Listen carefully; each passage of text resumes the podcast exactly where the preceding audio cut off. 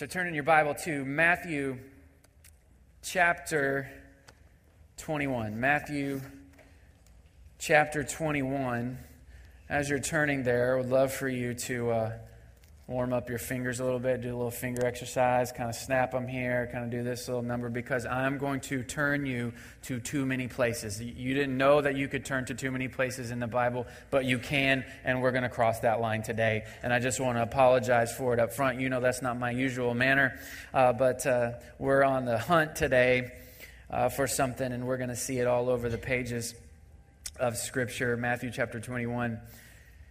When I say home, what pops into your mind? When I say home, what pops into your mind? Is it the address that you just came from?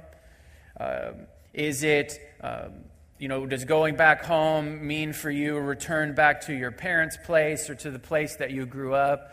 What does home mean for you? It may be, you know, like for us, a one bedroom apartment. That was our first place, Amanda and I, and then we upgraded to a town home, which was actually less nice than the apartment. And then we got our first house and did a little fixer upper on that thing. And uh, another point in our marriage, right after we were married, uh, we went and took this short ministry assignment, five month ministry assignment in England. And the church that we were working for didn't have a house for us to stay in. So they rented a house from another church. So you can already see the awkwardness in it. And so we were like living in a church that didn't have anything to do with us, had a nice apartment flat uh, on the second story of this church. And so they would give us the key and we'd like go to church and home at the same time, which is a little weird if you're a minister. You know, you never can literally get away from work. And uh, the, the if anybody live in England, like it's just kind of an odd place. Like our washing machine where we would wash our clothes was in the middle of the kitchen.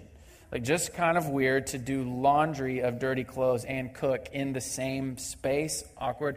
Uh, the house didn't have a dryer, so we went to the equivalent of the Home Depot, which I think is called BQ there. And uh, we bought a dryer, but there's no utility room in this apartment, so we put it in the guest bedroom. Uh, so we had a bed and a dryer. So if you came to stay with us while we were there, bed for you, and if you needed drying needs, right there. In the same room odd place. And it had this courtyard that was in the church that was like our yard. And it had a nice old English stone fence around it that was probably up to like face, you know. So if you wanted to look over the fence, you could, but you'd kind of have to work to look over there. Well, you know, it was England, so we were there for months before the sun actually came out. So I remember the first time that the sun came out, kind of in that springtime, we were excited to get outside and we wanted to do a little sunbathing. I'm using we as a plural pronoun because this only happened to one of us, but I don't want want you to know which one of us it happened to. That's going to be best for our marriage uh, and, uh, you know, reputations here. And so we went down into the courtyard, laid out a blanket, and we're just like sunbathing. You know, no, we're not wearing swimsuits because it's only like 65 degrees, but we have on shorts, which no one else on the planet over there had on shorts, short sleeves, just soaking in the sun. And we're reading books, we're laying out in the yard, and pretty soon we start hearing doors slam. Like people are parking in the parking lot of the church, and it's in the middle of the afternoon on a random day. No one's really supposed to be at the church at that time. And you start hearing like the clippity clop of dress shoes, you know? and uh, it's weird and because the fence is you know about here if people want to look over the fence they can they're walking on the sidewalk and kind of peering over at us like what on earth are these people doing and and it was kind of weird and so eventually we got up and looked out it was a funeral people were having a funeral. So imagine, you know, you're going to remember Nana, and uh, people, Americans, are laid out in the yard of the church. You know, that's this is awkward. So when I think of home, I think of being awkward because everywhere I go is awkward, apparently. You're thinking of memories now. You're thinking of some that are fun memories. You're thinking of some hard memories. You're thinking of laughter. You're thinking of crime because those are all things that have to do with home. And your home your address, whatever it is, whether there's a lot of people in it or it's just you. If it's an apartment, if it's a townhome, if it's a starter home, if it's your dream home, if it's you've downsized now, whatever your home is, it is essential to your faith. See, we come together weekly to experience our faith corporately. But your corporate experience cannot replace your personal experience. We make a public profession of Jesus as Lord. But your public profession of Jesus as Lord is only upheld by your private confession of Jesus as Lord. So, really, the songs that we sing today only mean something to the degree that they meant something to you on Friday. The words that we're reading today only affect you so deeply as they would have affected you on Wednesday had you read them. Because our corporate experience is built up, upheld, lifted up by our personal experience. And your personal experience most often happens in whatever place you call home. And we're going to see that today in the scripture. Matthew chapter, chapter 21. It's the familiar story of Palm Sunday. So, this is a true account of how Jesus came into Jerusalem on a Sunday, this Sunday, in fact, a little less than 2,000 years ago. It says in verse 1 Now, when they drew near to Jerusalem and came to Beth- Bethphage, to the Mount of Olives. Now, remember that Mount of Olives. We're going to come back to that. Then Jesus sent two disciples, saying to them, Go into the village in front of you, and immediately you will find a donkey tied and a colt with her. Untie them and bring them to me. If anyone says anything to you, you shall say, The Lord needs them, and he will send them at once.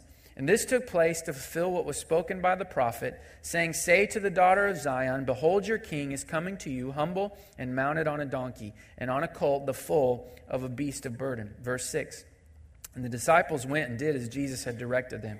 And they brought the donkey and the colt and put them on their cloaks, and he sat on them. Most of the crowd spread their cloaks on the road, and others cut branches from the trees and spread them on the road. And the crowds that went before him and that followed him were shouting, Hosanna to the Son of David! Blessed is he who comes in the name of the Lord! Hosanna in the highest! And when he entered Jerusalem, the whole city was stirred up, saying, Who is this? And the crowd said, This is the prophet Jesus from Nazareth of Galilee.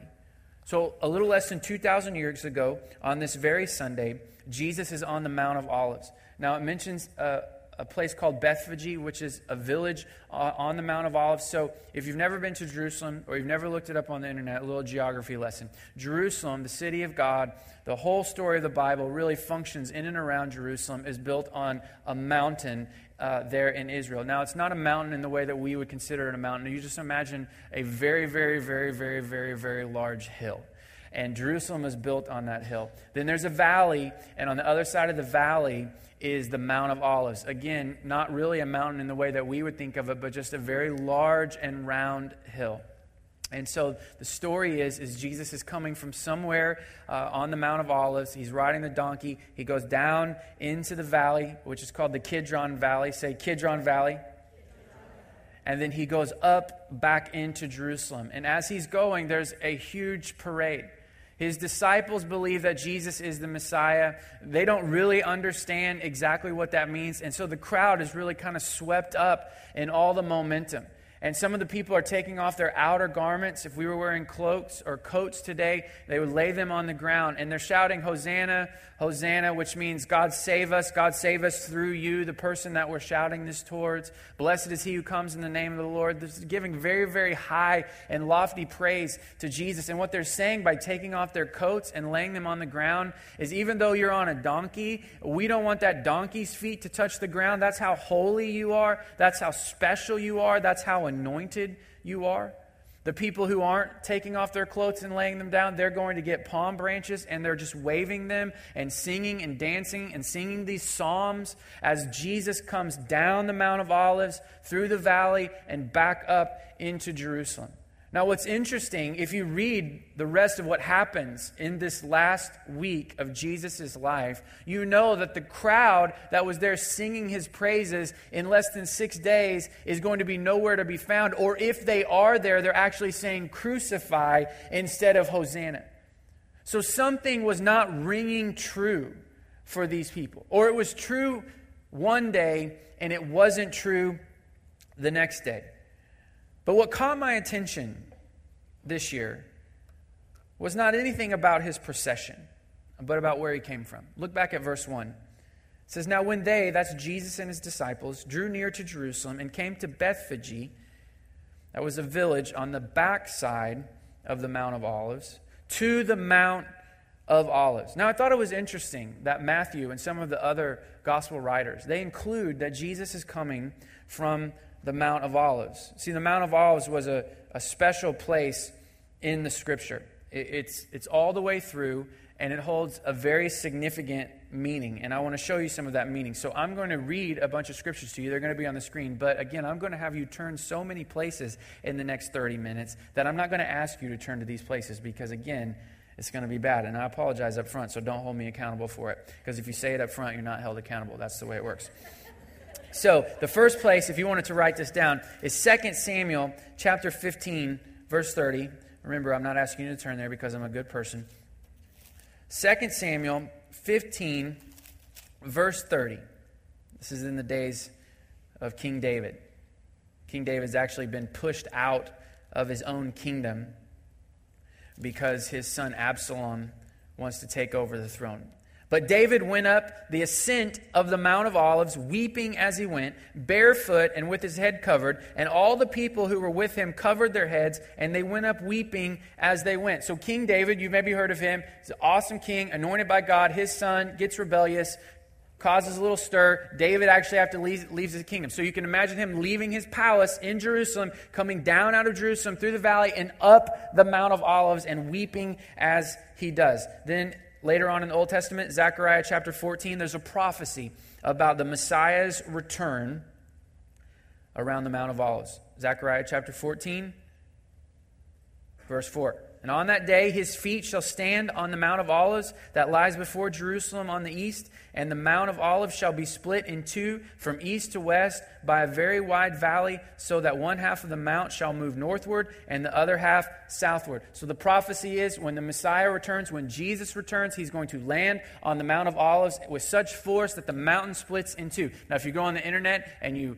look up that prophecy, you're going to find some Bible scholars who believe that that literally is going to happen, and, and you find some Bible, Bible scholars that says no, that symbolically is going to happen. Either way, we know he's definitely coming back to the Mount of Olives, and I want to show you why. Again, don't turn there because I'm a good person, but Acts chapter 1, this is what it says in verse 9. And when he, this is Jesus, this is post resurrection, said these things as they went looking on, he was lifted up, and a cloud took him out of their sight. So he's ascending up to heaven from earth to the right hand of the Father in heaven. And while they were gazing into heaven as he went, behold, two men stood by them in white robes. These are angels. Verse 11, and said, Men of Galilee, why do you stand looking into heaven? This Jesus who was taken up from you into heaven will come in the same way as you saw him go into heaven. So the angels say, in the very same way that he left from this place and went up to heaven, he's going to return in the exact same way. And where are they? Verse 12,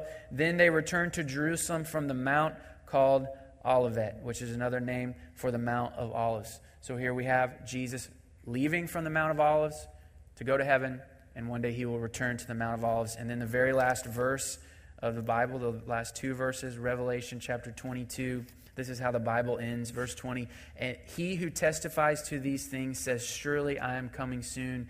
Amen. Come, Lord Jesus. The grace of the Lord Jesus be with you all. So the Bible ends with with the invitation for Jesus to come and come where? Come back to the Mount of Olives. What on earth does this have to do with Palm Sunday? I'm glad you asked. And here's the first place I want you to turn John chapter 8.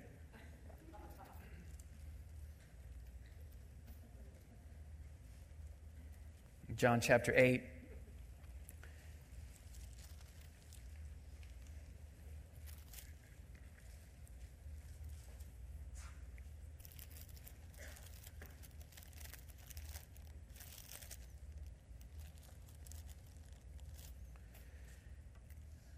Says in verse 1 And they went each to his own house, but Jesus went to the Mount of Olives. Now, we know that Jesus doesn't have a home, at least not in the traditional way that most of us have a home. Because what did he say about himself? Foxes have dens, birds have nests, but the Son of Man has nowhere to lay his head. So, what does that mean? Does that mean Jesus is homeless? Well, not homeless, maybe in the negative sense that we would say it, but it means that he was a traveling preacher. preacher. And wherever he went, he had to stay where he, he preached. And sometimes people would open their homes and he would stay with them, the disciples would stay with them, and in other times they were just out and they would sleep out. So we don't know if, as everybody else is going to their houses and Jesus is going to the Mount of Olives, if he and his disciples are just sleeping out on the hillside there somewhere, or he's in one of those uh, villages, Bethany or Bethphage, that's located on the Mount of Olives. But what we do know from the scripture is when everybody else went home, Jesus went to his temporary home when he was in Jerusalem, and that is the Mount of Olives. And here's how it's connected to Palm Sunday because I'm always thinking about those people in the parade, the ones who are laying down their coats and the ones who are waving their palm branches, because here's what I'm thinking about those people. They're not that much different than I am. Listen, far be it from me to say, Hosanna, Hosanna, one day, and I'm busy the next day. Or, blessed is he who comes in the name of the Lord one day. And, uh, well, that didn't quite work out the way that I thought it was going to, so the next day. So I'm thinking when I read the Palm Sunday story, I'm not sure that I'm one of the disciples who's in from beginning to end. I'm thinking maybe I'm more like the crowd, and I want to know what I can do to make sure that if I say Hosanna, Hosanna on Sunday, I'm still saying Hosanna, Hosanna on Friday.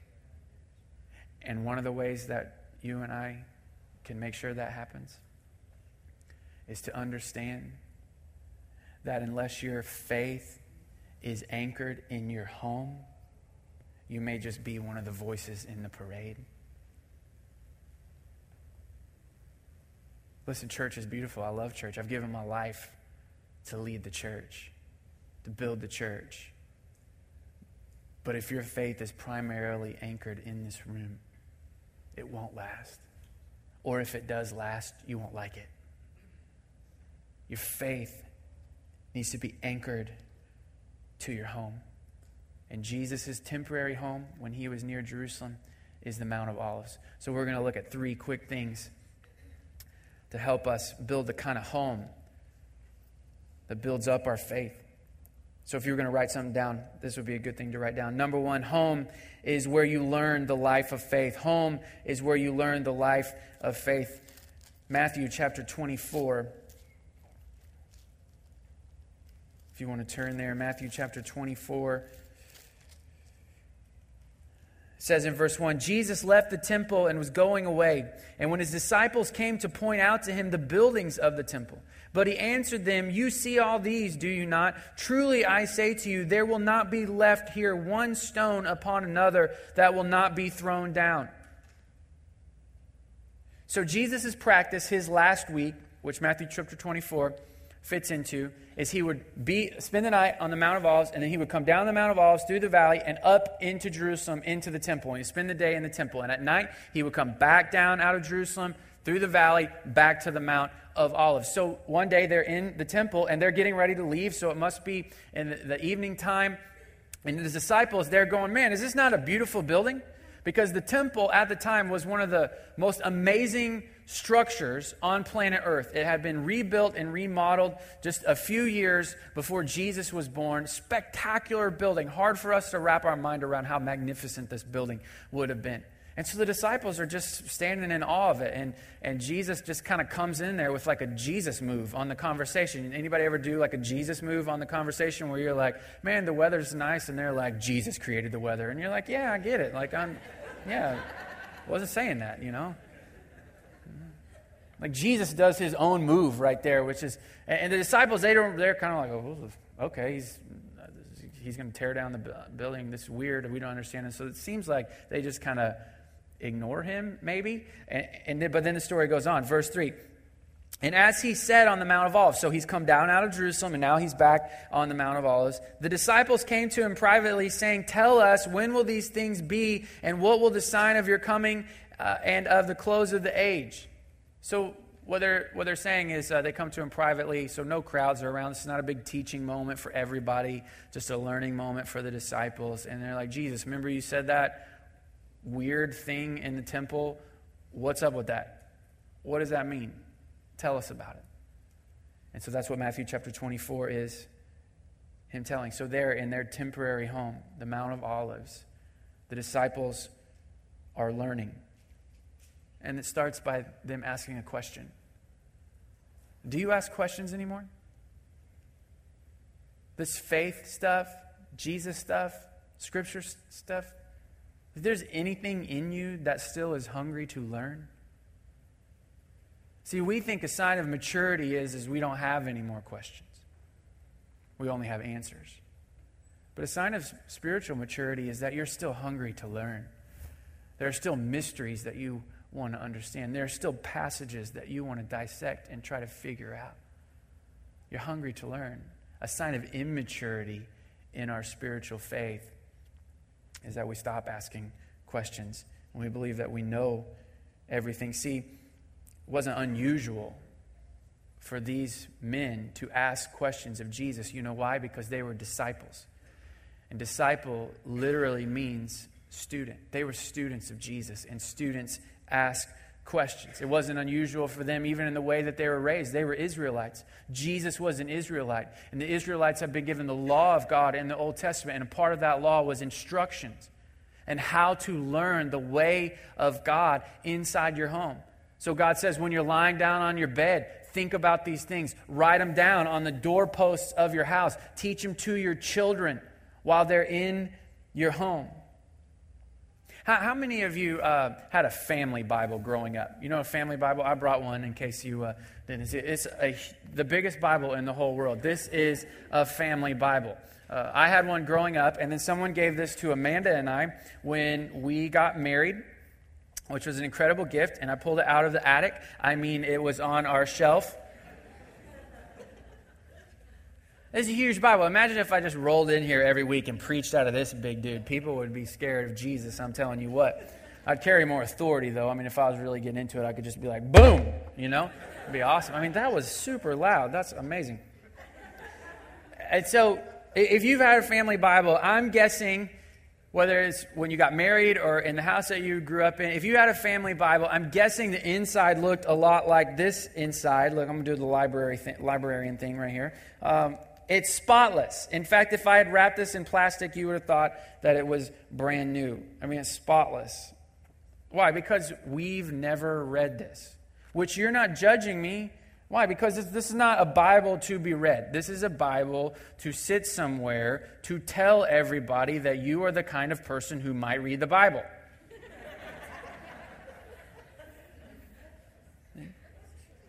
so it's cool that I've never read this. It's you're probably not even bothered that it was in my attic. Maybe you are. Forgiveness. Remember, if I said you just confess it, then you, you're not held accountable for it. Because this is a symbol. That's okay. But listen, not every one of your Bibles should be a symbol. It's okay if you have one that looks like this that just sits on the shelf and is pristine and spotless, but I think that you should have one that's dog eared and rattered and torn because you've been reading it, and not just reading it, you've been reading it like a student. You've been reading it to understand the mysteries of God. And listen, that doesn't happen in this room. If you only bring your Bible into this room, it will look the same as the day you bought it, but in your home in the privacy of your own moments within your own address is where your soul gets anchored into the Word of God, where you learn from a father, like a student of His way. And it keeps us from saying Hosanna on Sunday and crucify on Friday. The second thing I'd love for you to write down Home is where you choose which will to take on. Home is where you choose which will to take on. I have good news for you today. God has a will for your life. I have bad news for you. You also have a will for your life. And even worse news for you the person next to you has a will for your life. You are constantly battling those things. You know, there are some moments when God's will for your life, and your will for your life don't line up, and there are some moments when God's will for your life and someone else's will for your life don't line up. But there's good news. Matthew chapter 26, just a few pages to the right. Jesus has just finished the Last Supper with his disciples. The burden of the cross and all that's to come along with it is starting to fall upon his shoulders. And it says in verse 30 of Matthew chapter 26 And when they had sung a hymn, they went out to where? The Mount of Olives. Skip down to verse 36. Then Jesus went with them to a place called Gethsemane. Gethsemane was an olive grove. It's very small now. If you go to Jerusalem to the Mount of Olives, it looks just, it's very small olive grove. But, you know, 2,000 years ago, it would have been very expansive. And it's at the base of the Mount of Olives, this large garden, uh, grove of olive trees. It's called Gethsemane. And he said to his disciples, Sit here while I go over there and pray. Verse 37. And talking with him Peter and the two sons of Zebedee. And taking with him Peter and two sons of Zebedee, he began to be sorrowful and troubled. There's the burden of what's going to happen falling on him. Verse 38 Then he said to them, My soul is very sorrowful, even to death. Remain here and watch with me. And going a little farther, he fell on his face and prayed, saying, My Father, if it be possible, let this cup pass from me. Nevertheless, not as I will, but as you will. And two other times, Jesus goes to pray. He comes back from praying. The disciples are asleep. But here's this unusual moment because I think that we believe that Jesus' primary instinct, in fact, his, always his instinct was to just want whatever God wanted. I mean, isn't that how we think about Jesus? That, you know, life was easy for him because he never wanted anything separate from God because he is God. He's the Son of God. But that's not true. The scripture tells us that Jesus has been tested in every way that you were tested. And if you've ever had a moment in your life where what you preferred and what God wanted did not line up, Jesus has been there. This is his moment where he wants something different than what God wants. And that's okay. If you have one of those moments later today where what you're really hoping and what God actually has planned are not the same thing, it's okay. As long as you have a nevertheless buried deep within your soul. Nevertheless, not as I will, but as you will. It's not okay to want something different from God if you have already chosen your way. But if you've tucked away and nevertheless, not as I will, but as you will, then it's okay to have those moments where what you would prefer and what God wants are not the same. Because God has ordered this world. He ordered it through creation, He's ordered it through His Word. This past uh, Thursday, I was speaking to a bunch of high school students at a Christian high school here in town, which is like the most impossible group to speak to. Number one, they're teenagers, and God bless you, teenagers, but you're hard to communicate with. Amen, parents of teenagers.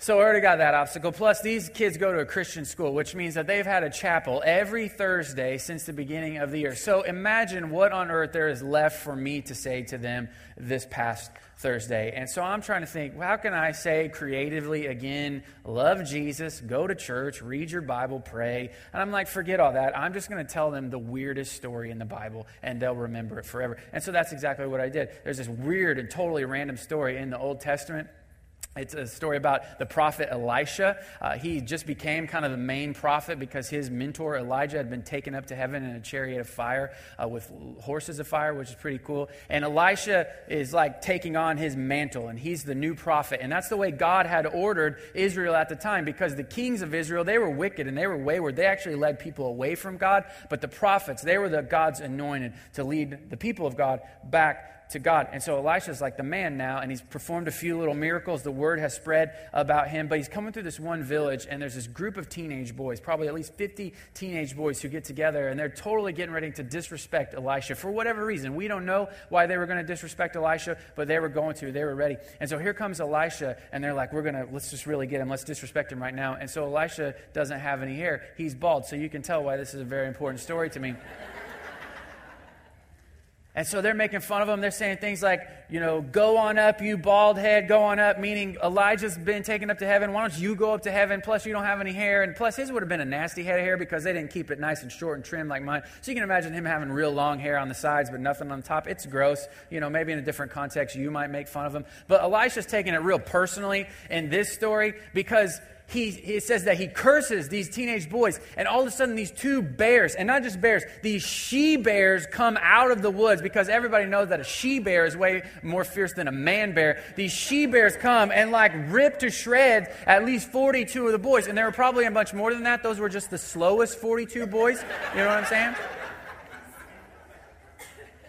So I'm telling these Christian kids this story, number one, because I always want them to remember hey, remember that chapel when that guy told that really random story of the scripture, but because also there's a very important part here point in that story. And the point is, is that God has established an order, and anytime you and I go against that order, there's trauma. What are you saying? Like if we go against God's order, bears are going to come out of the woods? Maybe. Definitely no more hair jokes here. No, no, no. That's probably not going to happen to you. But then I'm reading the New Testament. Gosh. And there's this crazy story in the New Testament about this town called Corinth. Corinth, man, if you thought Texas State was a party school, eh, Texas State doesn't have anything on Corinth because Corinth was like a party city.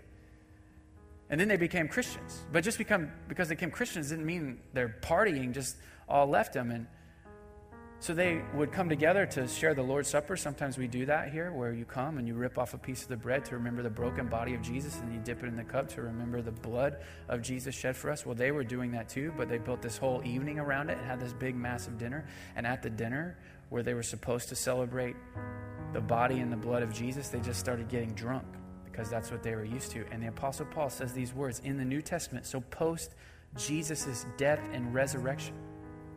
He says, Some of you are sick, and some of you, of you have even fallen asleep, meaning died, because you got the order of the Lord's Supper wrong. You didn't come and take it in the way that it was supposed to be taken. See, there's an order to the way that God has established our lives. And you're going to have these moments, and I have these moments weekly where what I would prefer and God's order don't line up. And that's okay. That's okay. As long as in the middle of that moment, in the middle of the temptation, you go, nevertheless, not as I will, but as you will. Can you imagine if Adam and Eve had had a nevertheless tucked deep in their soul? Really want that fruit. It looks good. It's pleasing to my eyes. I want it. Not just for my stomach, but I want it for my mind. I want it for my whole being. And the serpent's in my ear and he's telling me to get it. It's what I prefer to rip off and eat it. But nevertheless, not as I will, but as you will. You imagine David, King David, man after God's own heart, up late one night, walking around the roof of his palace. And he looks out over his city and he sees this young woman bathing, and he's the king, and he can have her if he wants her. All he's got to do is send a servant. And he's feeling it, man. He's feeling it deep down in his stomach. Imagine if he had tucked away, and nevertheless, not as I will, but as you will. God has ordered our lives so that we tell the truth but sometimes we would prefer to lie because it's more convenient or it could save us some trouble. Nevertheless, we're supposed to talk well about each other. This is supposed to be a safe place among the people of God, but sometimes we prefer to gossip. But nevertheless, not as I will, but as you will. And listen. You can't put away a nevertheless in this room. You don't need one here. I doubt this is a big, huge moment of temptation for anybody. In fact, it's a relief for most of us to get around the people of God, and the cares and the weights that are normally on us 24 7 are just a little bit lighter when we come to church on Sunday mornings. So for most of us, this is not our primary point of temptation. So, saying, nevertheless, not as I will, but as you will, is not that meaningful in this room. But at home, at home is where you will need a nevertheless. When no one's around, when there are no songs and there's no one explaining the scripture to you, nevertheless, not as I will, but as you will. And here's where we're going to finish. Turn to two places. First Kings chapter 11 and Second Kings chapter 23. 1 Kings chapter 11, 2 Kings chapter 23.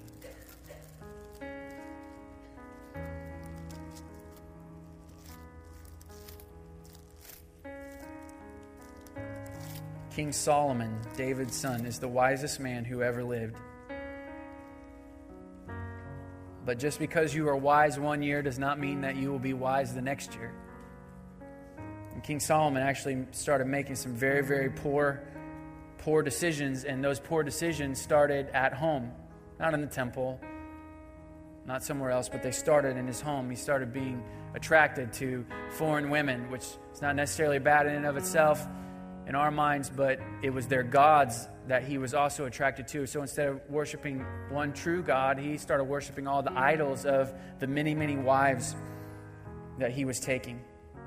It says in verse 4 of chapter 11 And when Solomon was old, his wives turned away his heart after other gods, and his heart was not wholly true to the Lord his God, as was the heart of David his father. For Solomon went after Ashtoreth, the goddess of the Sidonians and after Milcom, the abomination of the Ammonites. So Solomon did what was evil in the sight of the Lord, and did not wholly follow the Lord as David his father had done. Verse 7 Then Solomon built a high place for Chemosh, the abomination of Moab, and, and for Molech, the abomination of the Ammonites, on the mountain east of Jerusalem, which is the Mount of Olives. So on the Mount of Olives, Solomon starts building all these idols. And some of the idols had different ways to be worshiped. And some of the ones that are listed here, instead of one, just one big statue that you would come and make your offerings to, there were these thin poles. And they would plant like a forest of these poles that had a face on them representing the gods. Uh, so you can imagine Solomon looking out from his palace on the mountain of Jerusalem across the Kidron Valley to the Mount of Olives and seeing this forest of idols that he himself had built.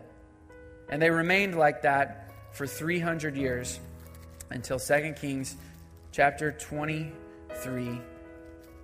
A king named Josiah was having a revival in his soul, and he wanted to do something about it. Verse 13, and the king, this is King Josiah, who's a good king, defiled the high places. That's the places where these idols were worshiped. They were called high places that were east of Jerusalem, to the south of the Mount of Corruption so, what was once the Mount of Olives is now, 300 years later, known as the Mount of Corruption, which Solomon, the king of Israel, had built for Ashtoreth, the abomination of the Sidonians, and for Chemosh, the abomination of Moab, and on and on it goes. Verse 14 And he broke in pieces the pillars and cut down the Asherim and filled their places with the bones of men. So, you have one king planting a forest of idols, and you have another king tearing them down. Listen, your house should be a place where your faith can flourish. But I'm afraid many of us have planted things there that are a corruption to our faith and not a help. There are some things waiting on us at the address in our minds that will corrupt us, not build us up. And it may be time for you to tear those down. Patterns, habits, philosophies that are waiting on you there. No matter what you do here, no matter what commitment you make here, if you have planted corruptions in your home, the influence of this room is almost meaningless because your faith needs to be anchored in your home so that you and I don't become like those people almost 2,000 years ago on Palm Sunday who on Sunday were singing Hosanna, Hosanna, and on Friday were saying crucify. And what will make that true is if what is true in this room on Sundays is true in your room on Mondays and Fridays, Thursdays, and Wednesdays. So build up in your home what needs to be built up. Let's tear down in our homes what needs to be torn down. Let's pray. God, we thank you for your word. We thank you for our homes, whether they're temporary, permanent, whether they're small or big, whether they're empty or full. God, you have made that address holy. We pray that we would treat it as holy.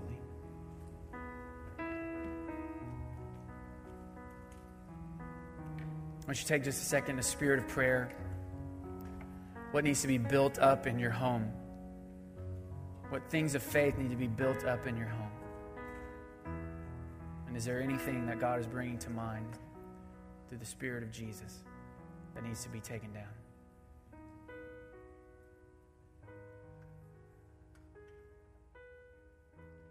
God, speak to us.